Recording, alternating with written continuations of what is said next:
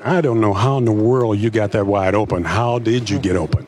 Uh, well, Stacy did a great job just running uh, as fast as he can. Obviously, he's a, he's a speed guy, so um, he cleared it out for me, and, and Kirk found me, obviously, and uh, it was a good thing. Talk about Kirk. I mean, uh, he, he's just an incredible quarterback.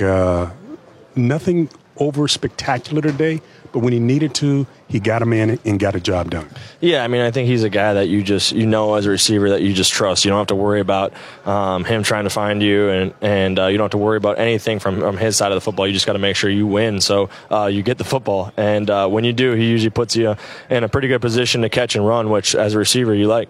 San Francisco, pretty tough, solid defensive team, but you found a way when you needed to do it. Yeah, they're they're a really good football team. I think uh, you know maybe a little bit. Uh, a little bit underrated uh, on the defense side of the ball. I think they have a lot of really good players. Uh, they play fast, and uh, we knew it was going to be a grind. We knew that we are going to have to um, we're going to have to manufacture uh, big plays by catch and run.